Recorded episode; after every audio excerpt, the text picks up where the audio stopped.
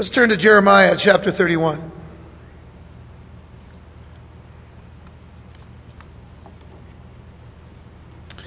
Jeremiah 31. Tonight, our focus is going to be upon verses 27 through 34. So we're going to take a little time to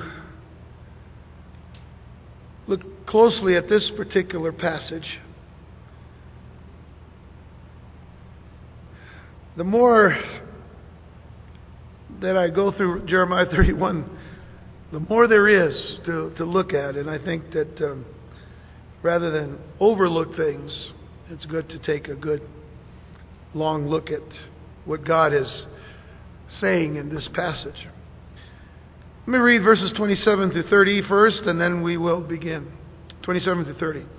Behold, the days are coming, says the Lord, that I will sow the house of Israel and the house of Judah with the seed of man and the seed of beast. And it shall come to pass that as I have watched over them to pluck up, to break down, to throw down, to destroy, and to afflict, so I will watch over them to build and to plant, says the Lord. In those days they shall say no more, The fathers have eaten sour grapes, and the children's teeth are set on edge. But every one shall die for his own iniquity. Every man who eats the sour grapes, his teeth shall be set on edge. Father, we pray for the outpouring of your Holy Spirit tonight upon each and every person in this room tonight.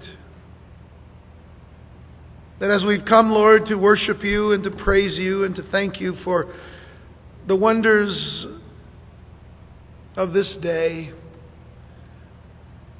even if it doesn't seem like much happened that was filled with wonder, the very fact that we have life and breath is the true wonder at all. And that you, Lord, have brought us here tonight to speak to our hearts, to instruct us in the ways of righteousness, to teach us, Lord, of your plans and purposes, not only for the children of Israel, but for your children who love Jesus Christ and proclaim Him as Lord and Savior. We are blessed to have this time to spend, Lord, in the power of your word. Grant us, Lord, that wisdom and strength tonight in Jesus' name. Amen and amen. One good rule in Bible study, and one that I try to encourage always, is to read a passage and count the number of times a certain word or phrase is used. Repetition strengthens our understanding of what God is trying to say to us or to teach us concerning certain issues or certain events in the Scriptures. So, in the remaining verses of chapter 27, there is one significant phrase that we need to take note of, and, and that is the phrase, Behold, the days are coming, says the Lord. Now we see that in verse 27 and verse 31 and verse 38. We'll get to those others here shortly. One other phrase of prophetic importance is, is the simple phrase, Thus says the Lord, verse 35 and verse 37. Now these are, these are things that we, we need to take note of. Because together these phrases awaken us to the climax of God's plans and purposes for the united nation of Israel as He offers to them a new covenant as key to the book of consolation. If you remember back when we started chapter 30, and we said verses, uh, chapters 30 through 33 is what most, most people call the book of consolation, the book of comfort, coming to a nation that has received the, the very notice of judgment from God, by God, to a people that, is, that, that were rebellious against their God and their king. And so, these phrases, behold, the days are coming, have a tremendous importance. Not only to what was coming to Israel in a short term, but most importantly, what comes to Israel in the long term. For we know that as we've been studying through the books of Isaiah and Jeremiah, even from the beginning of the book of Isaiah to where we are today in Jeremiah. And that's over 90 chapters worth of study. That there is a, a short term fulfillment of prophecy, and there is always a long view of prophecy, which is the far view of the, of the prophetic fulfillment. So for Israel, while they had returned to the land, nonetheless, after so many hundred years, uh, they were scattered out of Israel and into the nations of the world.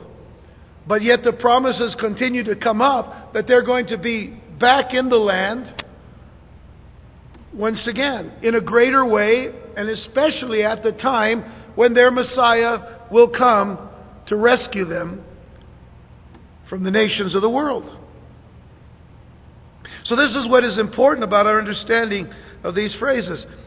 So, as with any grand proclamation, because this is a grand proclamation that we're seeing begin, especially in verse 31, but as, as with any grand proclamation that is being given, there precedes the new covenant here a preamble. There is a preamble to the new covenant. Now, the Oxford American Dictionary defines a preamble as a preliminary statement, the introductory part of a document or law, etc., etc., etc. So, most of us should be familiar then with the preamble to the Declaration of Independence. When in the course of human events it becomes necessary for one people to dissolve the political bands which have connected them with another and to assume among the powers of the earth a separate and equal station to which the laws of nature and of nature's God entitle them. A decent respect to the opinions of mankind requires that they should declare the causes which impel them to the separation. That's the preamble to the Declaration of Independence.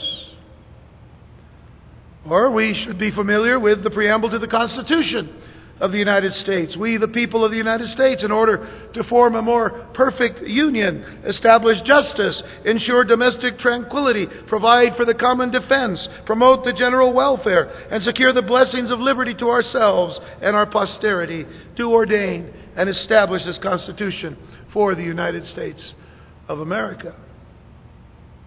A preamble, an introductory statement before a grand proclamation.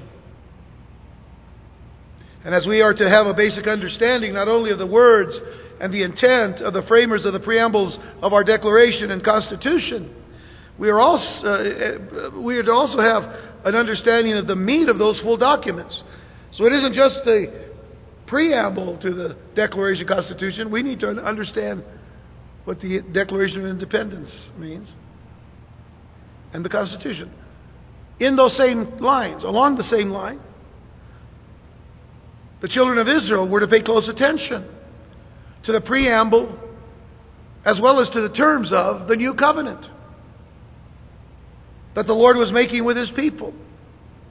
And this was not only going to be their constitution, as it were, but their declaration of dependence. Their declaration of dependence in their God. Their declaration of dependence in the God of Abraham, Isaac, and Jacob the God of Israel. So let's first look at the preamble to the new covenant. Verse 27. Behold, the days are coming, says the Lord, that I will sow the house of Israel and the house of Judah with the seed of man, and the seed of beast. In other words, again, we see a, an agricultural picture given to us of, of someone sowing seed. But here it is that God is going to sow the house of Israel and Judah with the seed of man and the seed of beast. Well, the land had been desolate for how many years? It would have been desolate for 70 years at least at that point in time. And then it shall come to pass that as I have watched over them to pluck up, to break down, to throw down, to destroy, and to afflict, so I will watch over them to build and to plant, says the Lord. In those days they shall say no more, The fathers have eaten sour grapes, and the children's teeth are set on edge. But every one shall die for his own iniquity. Every man who eats the sour grapes, his teeth shall be set on edge. The preamble to the new covenant. A nation, you see, a nation is more than its land and its cities. A nation is always more than its land and its cities. It is people living together, working together, and for Israel especially, it is worshiping together. For many, many years, the nations of Israel and Judah, a separated nation, a northern kingdom and a southern kingdom, Many times fought against each other. The southern kingdom would have good kings and bad kings, the northern kingdom only bad kings. There was a separation that came due to the sin of its leadership from David through Solomon and then into Rehoboam and so on and so forth. But things were going to be different now. God was making a preamble to a new covenant. And a new covenant along with that preamble. So, Lord God of Israel is vowing now to, prov- to provide a new beginning to the house of Israel, his covenant people, but not to separate kingdoms, but to one kingdom, his kingdom. To appreciate the good news of this fresh start, because that is what it is. It is a fresh start. How many times, and think about this in your own life, you don't have to kind of you know, I mean, just kind of think about this. There are times in our lives that we go astray. There are times when we take our eyes off the Lord. There are times when we go in, in, into areas that we know we ought not to be, but we go in there, and, and then all of a sudden, you know, we, we, we just we get dry, we get stale, we get uh, uh, we, we get just messed up. No other no other way to put it. Just messed up until the Lord, through the conviction of the Holy Spirit, speaks to our hearts, gets us to see our sin. Then we confess our sins, and God, who is faithful and just to forgive us our sins, does so, forgives us, and then all of a sudden, you know, there's a moment that we say, Lord, thank you for this fresh start. And we've all had a fresh start at times, haven't we? I don't think there's anybody here that hasn't had a fresh start. But, understand this. If we stay with the Lord, it's always a fresh day, new day. Every day is a new day with the Lord. So, you know, it's, it's not like you got to go down so you can just get up. You know, the Lord would rather you not do that. The point I'm trying to make is that there is a fresh start. So, to appreciate the good news of this fresh start for Israel, we probably need to remember the strange and the ghostly picture of a deserted landscape and God's opening call to Jeremiah. Think first of the opening call that, that God gives to Jeremiah in Jeremiah 1, verse 10 going all the way back to the first chapter. See, I have set this day, or I see I have this day set you over the nations and over the kingdoms to root out and to pull down, to destroy and to throw down, to build and to plant. Sounds very similar, doesn't it? Sounds very similar to what we just finished reading in verses 27 28. But you see, he was calling Jeremiah to be his mouthpiece. In effect, it was God's heart that was, that was being exhibited in the person of Jeremiah as he was giving forth the prophecies. And then in Jeremiah chapter 4, verses 23 through 28, here's where we see that picture of a, of a deserted landscape. I beheld the earth, it says, and indeed it was without form and void. Where do we hear that, that statement made? We hear it in Genesis chapter 1, verse 2. And the earth was without form and void. Before God begins to take that raw material that he spoke into existence and begins to shape it and place stars and, and, and, and suns and, and moon and everything else into its position, the earth was without form and void. So here it says, I beheld the earth, and indeed it was without form and void, and the heavens they had no light. I beheld the mountains, and indeed they trembled, and all the hills moved back and forth. I beheld, and indeed there was no man, and all the birds of the heavens had fled. I beheld, and indeed the fruitful land was a wilderness. And all the cities were broken down at the presence of the Lord by his fierce anger. So we're not talking about the, day of creation. We are talking about a land that became desolate when God's people forsook him. And then it says, And all its cities were broken down at the presence of the Lord by his fierce anger, for thus says the Lord, the whole land shall be desolate. Yet I will not make a full end. Now, boy, I tell you, those are good words. Yet I will not make a full end. You see, that's the mercy of God. That's the grace of God. That's the love of God for His people. For this shall the earth mourn and the heavens above be black, because I have spoken, I have purposed, and will not relent, nor will I turn back from it. I'm going to judge my people. And eventually I'm going to judge all the earth and all that has been created. But now, see, what we have to understand is that the site is cleared and the land is waiting. It is desolate. What is it waiting for? It's waiting for God's promise that He will not make a full end. And of course, it is the restoration of the people and the restoration of the land. So the site is cleared, the land is waiting. God has vowed to restore and to reunite Israel and Judah into one great nation. He vowed to multiply both man and cattle. What did He do? He would sow the seed of man and cattle. In other words, He would cause it to multiply. You don't scatter a lot of seed just to get one tree, or one bush, or one plant, or one vine. And so it was to multiply both man and cattle. And even though he would judge Judah for her sin, he vows to reverse that judgment. And this is so important for us to remember about the heart and mercy and grace of God. He vows to reverse that judgment. He says, As I have watched over them to pluck up, to break down, to throw down, to destroy, and to afflict, he says, I have been there. I have seen. I have directed. I have made this possible. So then, I will watch over them to build and to plant, says the Lord. And then there would be no more blaming the fathers, you see. The people were good at excuses. And I can tell you this that hasn't changed in 6,000 years. People are good at making excuses. If they offered doctorate degrees in making excuses, there would be many people who we would call doctors today. But the children of Israel were some of the best. As a whole. They would blame their fathers. Look at verses 29 and 30 of Jeremiah 31. In those days they shall say no more. In other words, this isn't going to happen anymore. They shall say no more. The fathers have eaten, they have eaten sour grapes, and the children's teeth are set on edge. In other words, we are the way we are because of what our fathers did. Now, they were misinterpreting what God had said to Moses when he gave him the law. What God had said to Moses when he was teaching them the law. A few times it talks about, you know, the sins of the fathers on the children. You've heard that expression.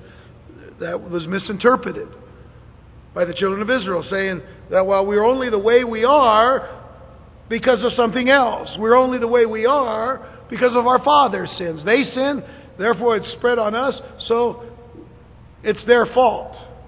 Go back to the garden. What was the thing that was happening? First, Eve gets confronted by the serpent. The serpent says, Did God really say that you can't eat from this tree? And of course, we know what happens. Then Adam comes along, and, you know, they, uh, they, they eat of the tree that God told them not to eat of, the tree of the knowledge of good and evil. And what happens when God comes and looks for them? Of course, He already always knew where they were. God comes around in the cool of the day, as it says in the scriptures, and He says, Where are you, Adam? And Adam and Eve are hiding. Why are you hiding? well, we're naked. Well, who told you you were naked, you see? They'd eaten of the tree. And Adam's first thing is, he says, This woman you gave me. That's where we learn how to be so good at excuses. Passing the buck. This woman you gave me.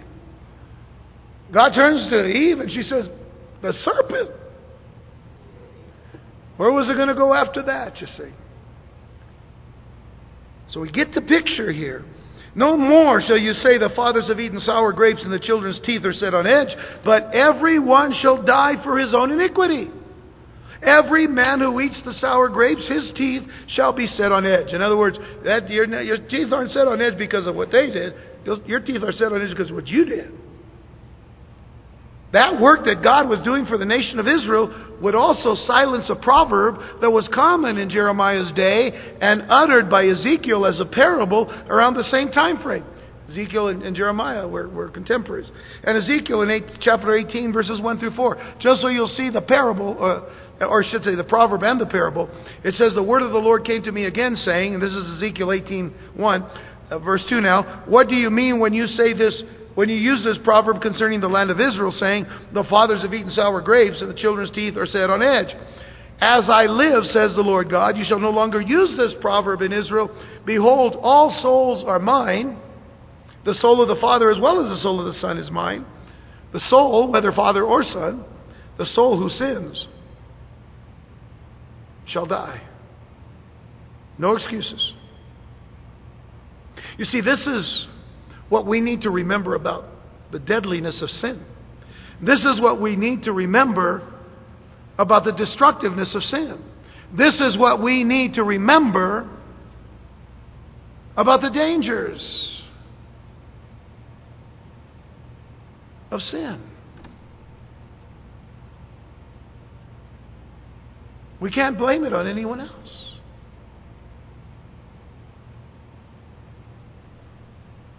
So blind to their own sins. They attributed their misfortunes to the Lord's anger because of the evil doings of their fathers, but as, as Jeremiah and Ezekiel testify, their own sins had brought them about, uh, or brought about this judgment that was coming upon them.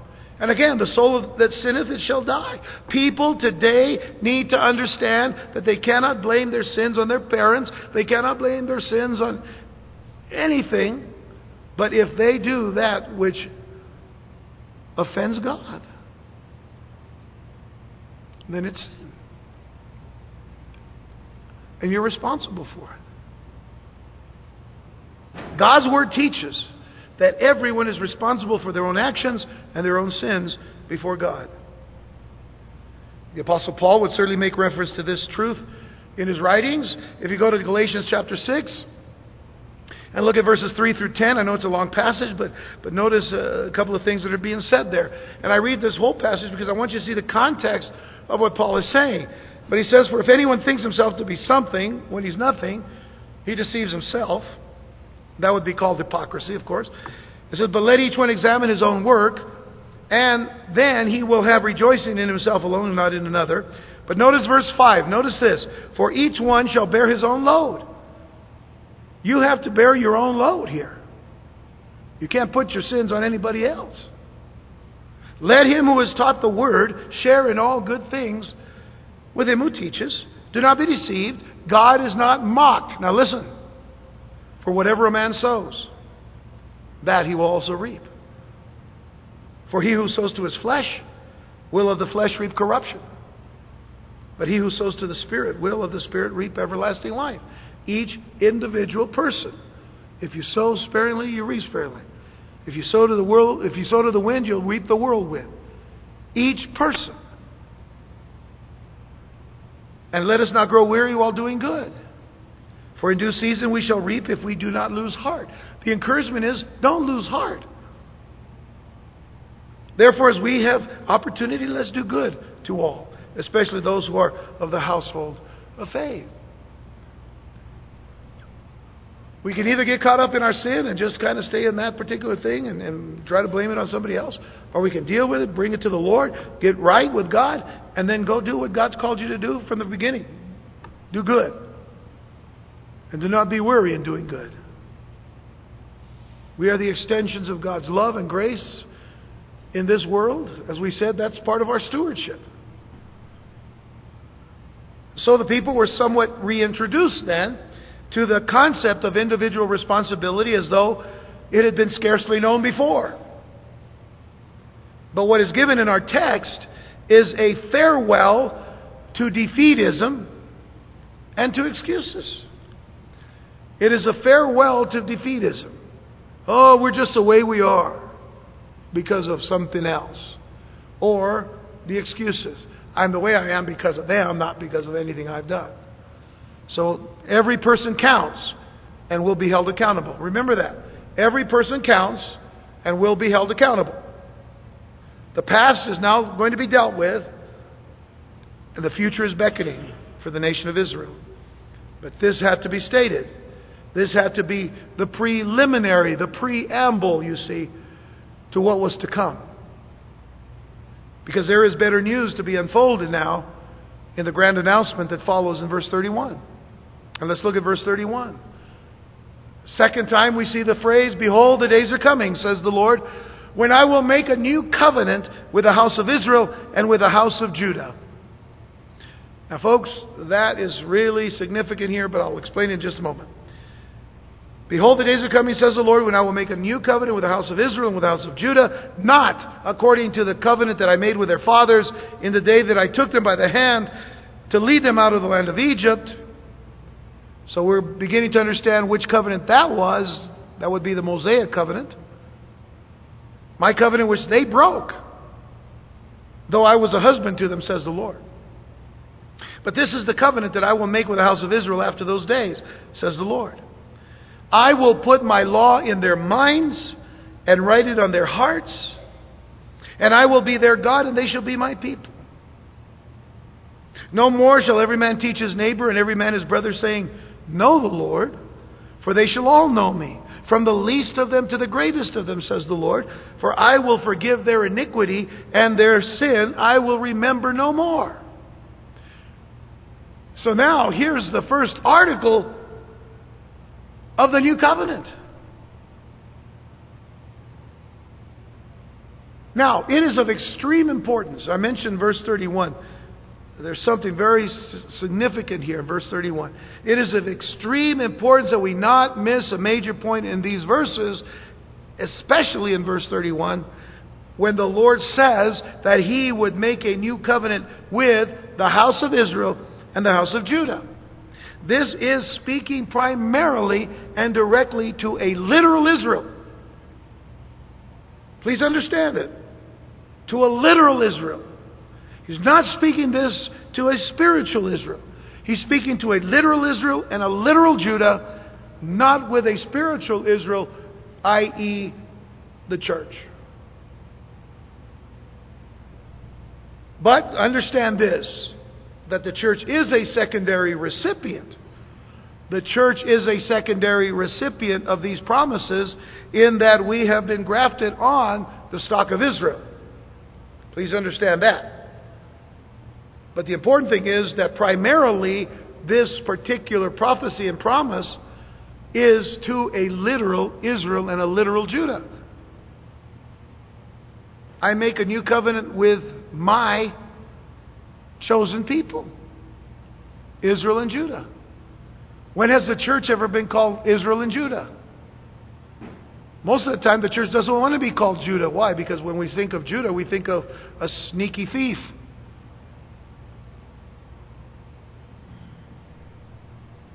Which was the father Jacob, not Israel. Israel being, of course, what God renamed Jacob to be. So think here. When I say Israel and Judah, you know, we're talking about one nation. But we have to remember the stock that we are upon. So let me, let me give you that real quickly so you don't, uh, so I don't forget. Romans 11, verses 16 to 20. Again, this is only so you'll understand that the primary prophecy is to a literal Israel. For if the first fruit is holy, Paul says the lump is also holy. And if the root is holy, so are the branches. And if some of the branches were broken off, and you, being a wild olive tree, speaking of the Roman Gentile church, uh, were grafted in among them, and, and with them became a partaker of the root and fatness of the olive tree, do not boast against the branches. But if you do boast, remember that you do not support the root, but the root supports you. You will then say, Branches were broken off that I might be grafted in. Well said. Because of unbelief, they were broken off. And you stand by faith. But then Paul gives the warning do not be haughty, overconfident, arrogant, but fear. We should have a heart of fear to be connected to the stock of Israel. But the prophecies themselves are for Israel first, foremost, primary. So remember that. That verse, verse 31, is so important. When God says that, He is not disregarding Israel as some people in the church today are saying, you know, well, Israel has been forsaken by God, and now uh, uh, God has raised up uh, the church uh, to be the new spiritual Israel. Well, no, we have been we have been grafted in to the promises, but they're still first and foremost the recipients of God's promises. So remember that.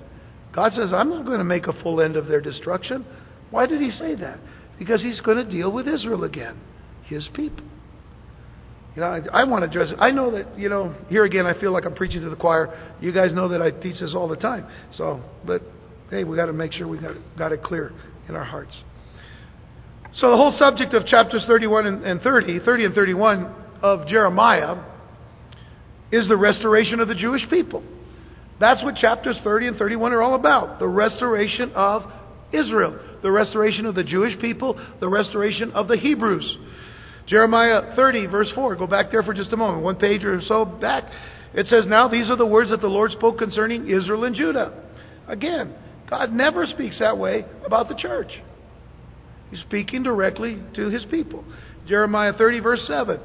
We've talked about this being the, the, the, beginning of the understanding of the tribulation period, which is yet to come. He says, Alas, for that day is great, so that none is like it, and it is the time of Jacob's trouble. And there's the mention of Jacob. I was talking about Jacob earlier. Jacob's trouble, but he shall be saved out of it. Jacob's trouble. Jeremiah 30, verse 10. Therefore do not fear, O my servant Jacob, says the Lord, nor be dismayed, O Israel. For behold, I will save you from afar, and your seed from the land of their captivity.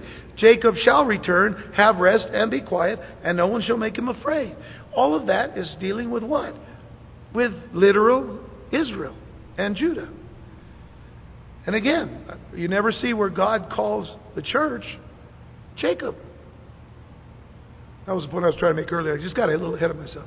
But Israel and Judah to be separated, though, you know, God's never directed anything to the church in that particular manner. So the new covenant that would not be like the one God made with Israel's forefathers at the time of the Exodus, because the, that covenant had been broken by the people. See, when you think of the Mosaic covenant, if you do this, this, this, and this, what is it saying? That, that's a conditional uh, covenant, is in, in a sense. If you do this, this, and this, I'll bless you. If you don't do these things, I will bring curse upon you. So it was a conditional covenant based on what? Based on the faithfulness of God's, uh, based on the faithfulness of people, based on the faithful, faithfulness of Israel. But the fact of the matter is, they couldn't be faithful. So only God can be faithful. And, and so when we consider the new covenant now, it would not be like that one made with Israel's forefathers at the time of the Exodus. Look at verse 32. Not according to the covenant that I made with their fathers in the day that I took them by the hand to lead them out of the land of Egypt, my covenant which they broke, though I was a husband to them, says the Lord. So that earlier covenant was the Mosaic covenant, which is found in the books of Exodus and Leviticus and Numbers and Deuteronomy. In fact, Earlier in Jeremiah, earlier in Jeremiah, that covenant is referred to. Go back to chapter 11. Go back to chapter 11.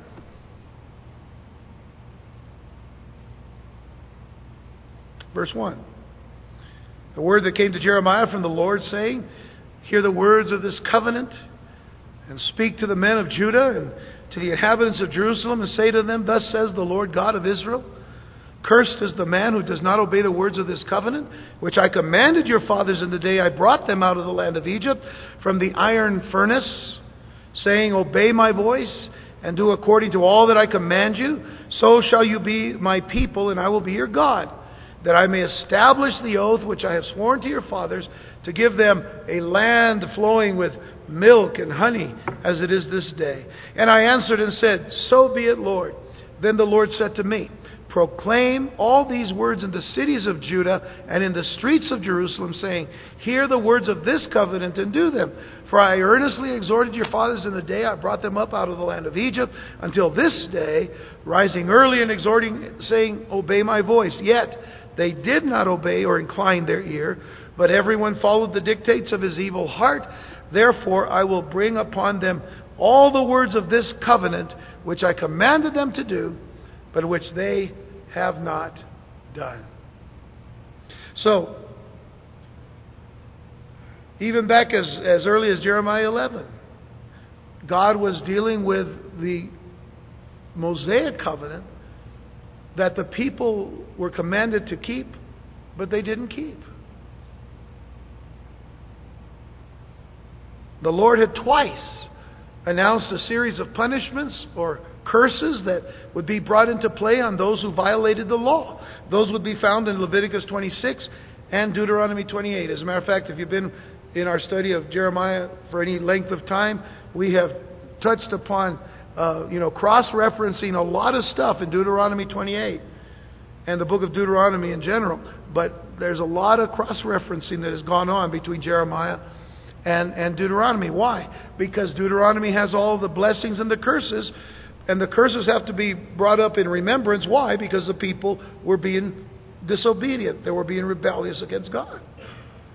So, twice these series of punishments and curses would be brought into play Leviticus 26 and Deuteronomy 28. Now, the final judgment would be the physical deportation of the people from the land of Israel.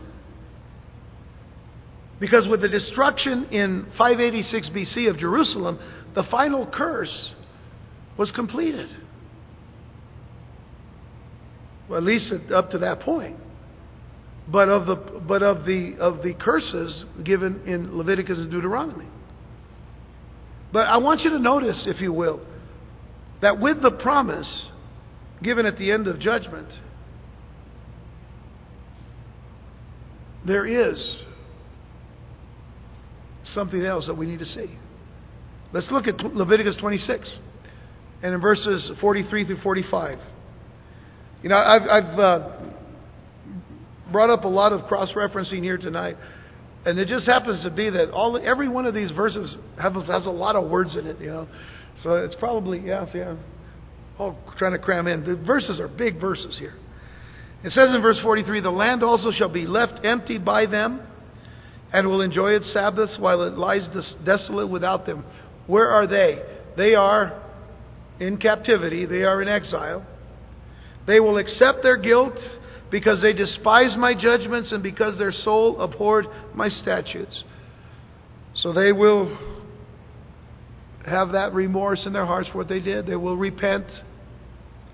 And yet, for all that, notice this. Yet, for all that, when they are in the land of their enemies, I will not cast them away. Do y'all see that? I will not cast them away, nor shall I abhor them to utterly destroy them and break my covenant with them, for I am the Lord their God. But for their sake I will remember the covenant of their ancestors, whom I brought up out of the land of Egypt in the sight of the nations, that I might be their God. I am the Lord. Here's the great thing God always keeps his side of the covenant. God always keeps His promises. God is always faithful to keep every promise He ever makes. Now, God has also set a holy standard of conduct before the people. But because of their sinful hearts, They could not keep those standards.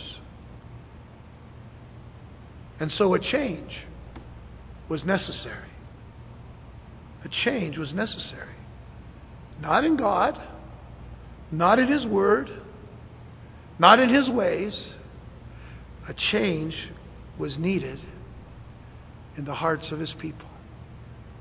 So in verse 33 now, it says, But this is the covenant that I will make with the house of Israel after those days, says the Lord. That's a great phrase, too, because that's something seen throughout all of the Old Testament. After those days. And you see it also in the book of Revelation, too, or at least something similar to it. After those days, says the Lord, I will put my law in their minds and write it on their hearts.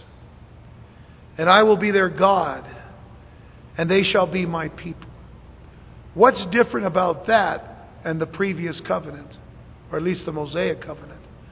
The Mosaic covenant was written on stone with the finger of God.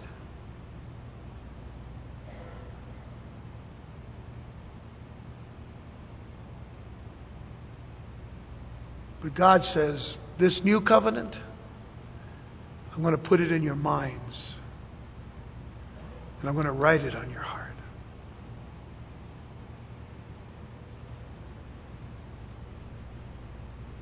And I'm going to be your God.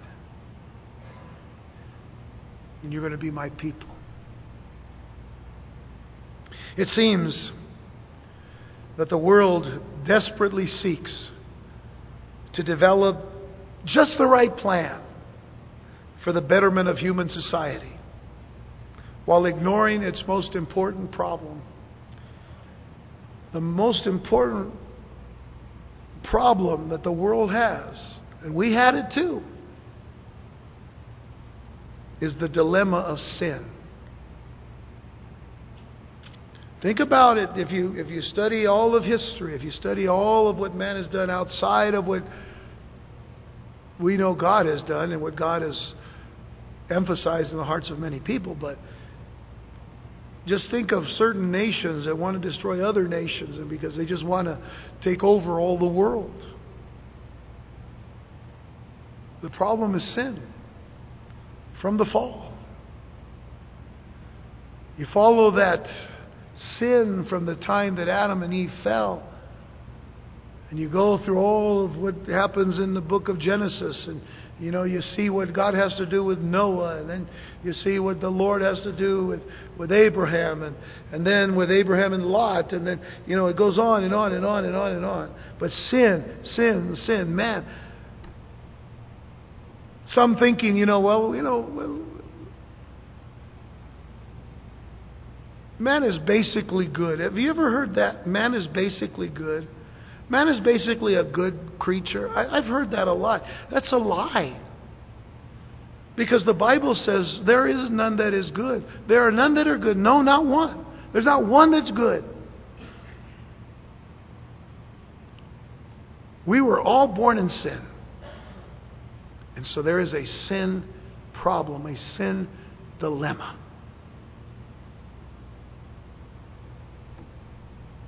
And any plan that ignores the sin problem is destined to fail. Any plan that ignores the problem of sin is destined to fail. And it isn't enough just to change the environment or political administrations. It isn't enough. It isn't enough to make promises of hope and change while disregarding the God of creation and His righteous law. That isn't enough. Because you see, the heart of every problem is the problem of the heart. The heart of every problem is the problem of the heart, the human heart. It is God who must change the hearts of people so that they want to love Him and do His will. That's why he proclaims a new covenant to replace the old covenant. A covenant that could direct their, uh, the old covenant was a covenant that could direct their conduct but not change their character.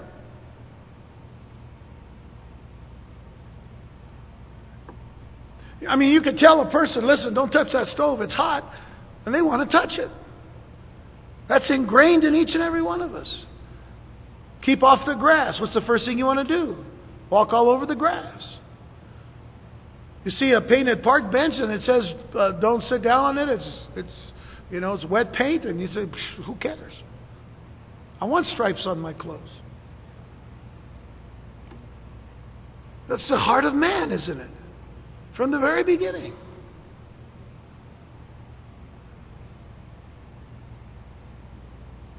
Remember that even as Moses, listen, as Moses was, was, up on the mountain receiving the law with God, what do we know? The people were what? They were already breaking it.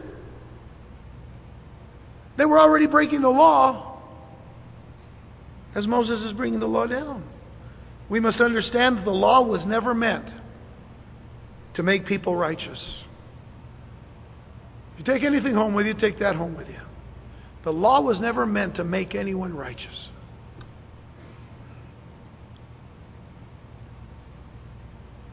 The law was meant to show us that we are all sinners in need of a Savior. That is what the law purposes to do. And you see in Matthew 26, verse 28, Jesus, as he is having that supper, that Passover supper with his disciples, he says to them, For this is my blood of the new covenant, which is shed for many for the remission of sins. Now we're beginning to see what the new covenant is all about. The law could direct conduct, but it could not change the heart.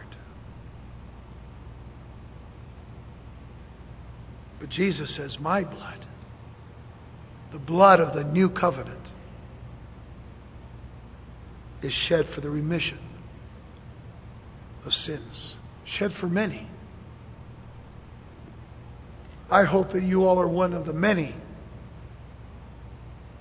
that the blood of Jesus has been shed for. The new covenant was based, you see, on God's faithfulness not man's faithfulness, God's faithfulness. What a man must do is receive that free gift of life by faith. And that, of course, is where faith comes in. Trust. Trust in the Lord with all your heart. The law continues to point us to the solution for our sin. Romans 6, verses 20 through 23. Paul says, For when you were slaves of sin, you were free in regard to righteousness. What fruit did you have then in the things of which you are now ashamed? For the end of those things is death. But now, having been set free from sin and having become slaves of God, you have your fruit to holiness and the end, everlasting life. For the wages of sin is death. But the gift of God is eternal life in Christ Jesus our Lord.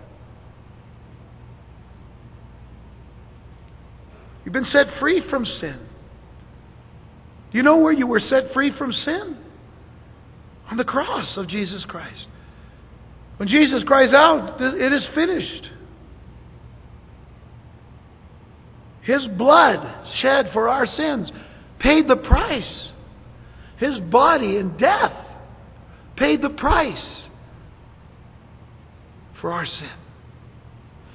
In essence, He took our sin on that cross and covered it with His blood. So that when God looks at the sacrifice for you and me, who have truly prayed to God for mercy, truly confess to God our sins for having offended Him, when we have truly stated with our mouths and confessed with our mouths the Lord Jesus and believed in our hearts that He's risen from the dead, we shall be saved, it says. Paul in Galatians chapter 3, verses 21 through 25 says, Is the law then against the promises of God? God forbid. Certainly not. For if there had been a law given which could have given life, truly righteousness would have been by the law. But the Scripture has confined all under sin. You see, all have sinned. All have fallen short of the glory of God. The, the Scripture has confined all under sin, that the promise by faith in Jesus Christ might be given to those who believe. But before faith came, we were kept under guard by the law, kept for the faith, which would afterward be revealed. And therefore, the law was our schoolmaster, our tutor. The law was our schoolmaster, it says in the King James, our tutor to bring us to Christ that we might be justified by faith. We're not justified by the law, we're justified by faith in Christ. But after faith has come, we're no longer under a tutor. We're now under grace, not under law. But don't let that be something that says, well, if we're not under law anymore, then I can do whatever I want. No, why? Because Jesus Christ died to fulfill the law for us. Which means that we now are set free to live our lives in holiness and in righteousness for the glory of God, our King.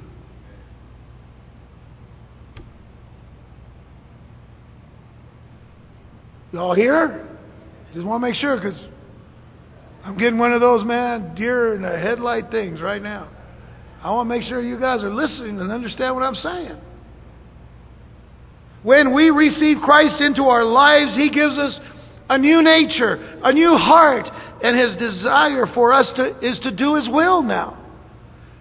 Not out of the law, but out of love. James calls it the royal law of love. We don't do what we do because of the law. We do it out of love for God. As Paul said in 2 Corinthians 5:17, therefore if anyone is in Christ, he is a new creation. Old things have passed away. Behold, all things have become new. This, this one particular verse is so, is so impressed on my heart that if we come truly to the love of Christ, to the salvation that comes through Jesus Christ, to the blood of Christ, to the, to the, to the benefits of what Christ has done for us, if we come to Him, we will not ever be anything but new in Christ. There, in other words, what I'm trying to say is we're not a, we, we just aren't old Christians. We're always new Christians. Why? Even though we can be mature Christians, that doesn't mean we're not new Christians. New in the sense that every day there's something new that God blesses us with. There's something new that we learn. There's something new that we want to do for the Lord. There's something new that sparks up in our hearts because we have a new life, a new nature, a new heart, a new desire, new everything if we keep that ever before us. And Christian, let me tell you right now, when you start saying that you're older, when you start thinking, and, I, and I'm speaking spiritually because all of us are getting a little old, you know, physically, but I'm talking spiritually. When you start acting like you're old, you're becoming stale. And nobody likes old, stale things. I don't like stale bread. You know, I, I think I can handle day old bread, but not stale bread.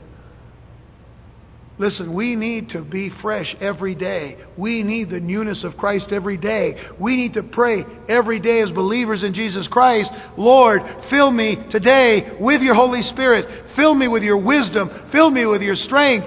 Give me understanding of your word. Let me live my life for the glory of Christ Jesus every single day and with every breath that I have. Every day. Not just whenever we come to church, whenever we feel like it, whenever we want to just say, well, you know, maybe I want to impress somebody. Be careful, that would be hypocrisy. If anyone is in Christ, he's a new creation. You see, the, the point is always present, not past tense. Christians don't live in the past tense. We're to live in the present tense, looking to the coming of Jesus Christ. Nothing makes us newer than to know that Jesus is just around the corner. And to best understand verse 24 of our text, we need to look at Romans 3:20.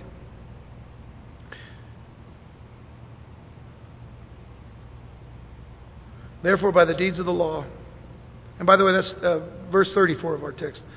To best understand verse 34 of our text, we need to look at Romans 3:20. Therefore, by the deeds of the law, no flesh will be justified in his sight.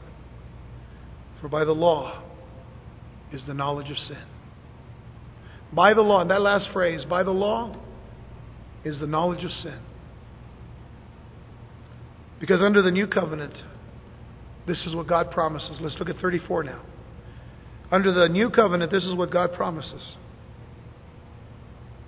No more shall every man teach his neighbor, and every man his brother, saying, Know the Lord.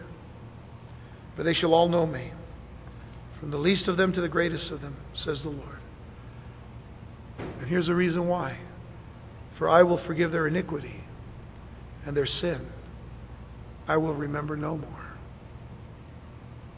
Doesn't that just set you free when it comes to the issue of sin? That if God has forgiven us of our iniquity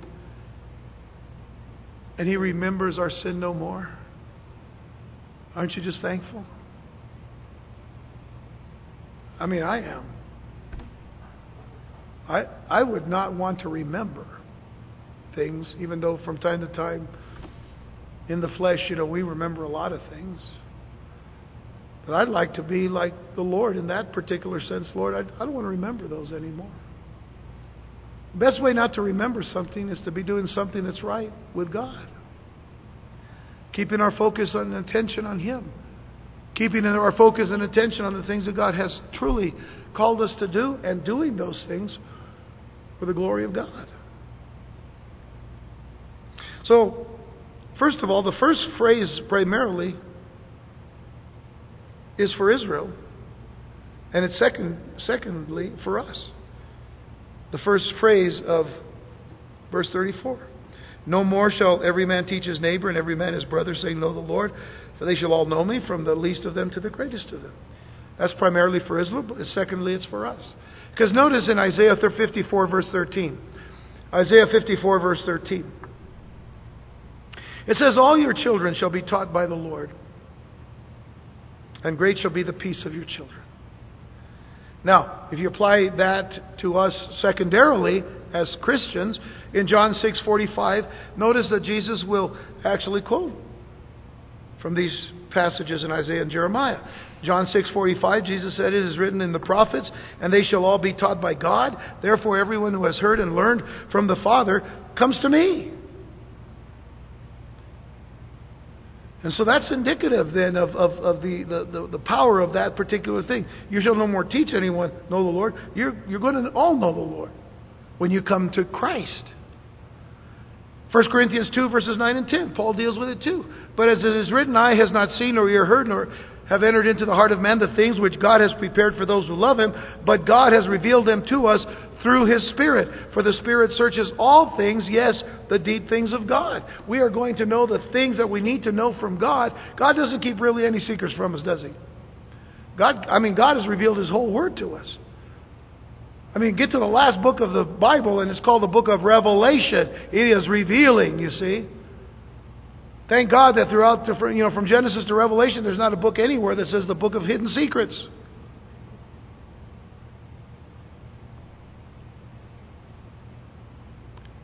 Now, it does say in Deuteronomy 29 29, the secret things belong to the Lord. But that which is revealed belong to us. And He's revealed a lot. So don't ever consider that God has hidden anything from you. He wants us all to know Him. 1 John 2, verses 20 through 23. By the way, he wants us to know it. He wants all of us to know him from the least to the greatest. Understand this. There are some religions, cults, whatever you want to call them, that say, well, you know, to, to become like us, at a higher level, you need to begin down here and begin to uh, unlock the secrets. There was something called the secret not long ago that was really important to people. You know what? That's heresy. And it's demonic. Because God says, I've revealed everything in my Son, Jesus Christ. So everyone can know Christ. 1 John 2, verses 20 to 23. But you have an anointing from the Holy One, and you know all things. Now, that don't go out saying, you know, God told me I know all things, so I'm going to know it all. No. What you know is what you need to know about God and about Christ. Notice what it goes on to say. I've not written to you because you do not know the truth, but because you know it, and that no lie is of the truth. So don't go out lying, telling everybody you know everything, as if it's just out of you. Who is a liar but he who denies that Jesus is the Christ? He is Antichrist who denies the Father and the Son. Whoever denies the Son does not have the Father either. He who acknowledges the Son has the Father also. That you know. But the basis for the new covenant, overall now, and we're coming to a conclusion here, the basis for the new covenant is the work of Jesus Christ on the cross. The basis for the new covenant is the work of Jesus on the cross. The second aspect now of the new covenant will be God's provision for sin. The sins of the people resulted in the curses of the old covenant. However, as part of the new covenant, God will forgive Israel's wickedness and remember their sins no more. That is what he says at the end of verse 34. But how could a holy God overlook sin? Well, the answer is that God did not overlook sin because its penalty was paid for by a substitute. The penalty was paid for by a substitute. Isaiah 53, verses 4 through 6 says, Surely he has borne our griefs and carried our sorrows. Yet we esteemed him stricken, smitten by God, and afflicted, but he was wounded for our transgressions. Who was? Israel? Because the Jews believe it's about Israel. No. Messiah. The Mashiach of Israel. Jesus Christ. He was esteemed, stricken, smitten by God, afflicted. But he was wounded for our transgressions. He was bruised for our iniquities. The chastisement for our peace was upon him, and by his stripes we are healed. Spiritually, first and foremost. All we like sheep have gone astray. We have turned everyone to his own way, and the Lord has laid on him the iniquity of us all. And I love Micah chapter 7, verses 18 and 19 that says, Who is a God like you, pardoning iniquity and passing over the transgression of the remnant of his heritage? He does not retain his anger forever because he delights in mercy. Aren't you thankful that God delights in mercy? He will again have compassion on us and will subdue our iniquities. You will cast all your sins into the depths of the sea. What a compassionate heart God has for us. Lastly, Psalm 103, verse 12. We sang a song about this on Sunday night. What a blessed time that was to worship the Lord together. As far as the east is from the west, so far has He removed our transgression from us. Folks, do you know that East and West never meet. North and South kind of sort of meet, but East and West never meet.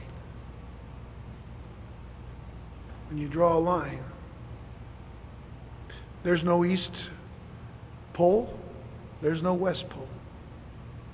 There is a North Pole and a South Pole, but not an East Pole and a West Pole. What does that tell you? in God's heart and eyes, they never meet. All it does is remind us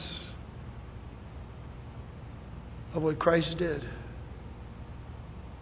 between one scarred hand and the other. It is an experience of regeneration being born again into the family of God. That is the new covenant. And it is first to Israel, and then it is to all who believe in the God of Israel. Because you see in John chapter 1, verse 11, it says that Jesus came unto his own, and his own did not receive him. But to as many as receive him, to them gave he the right to become the sons of God, to as many as believe in his name. To the Jew first, Paul said, and also to the Gentile. And so we begin not only the preamble, but the first article of the grand proclamation of the new covenant. Shall we pray?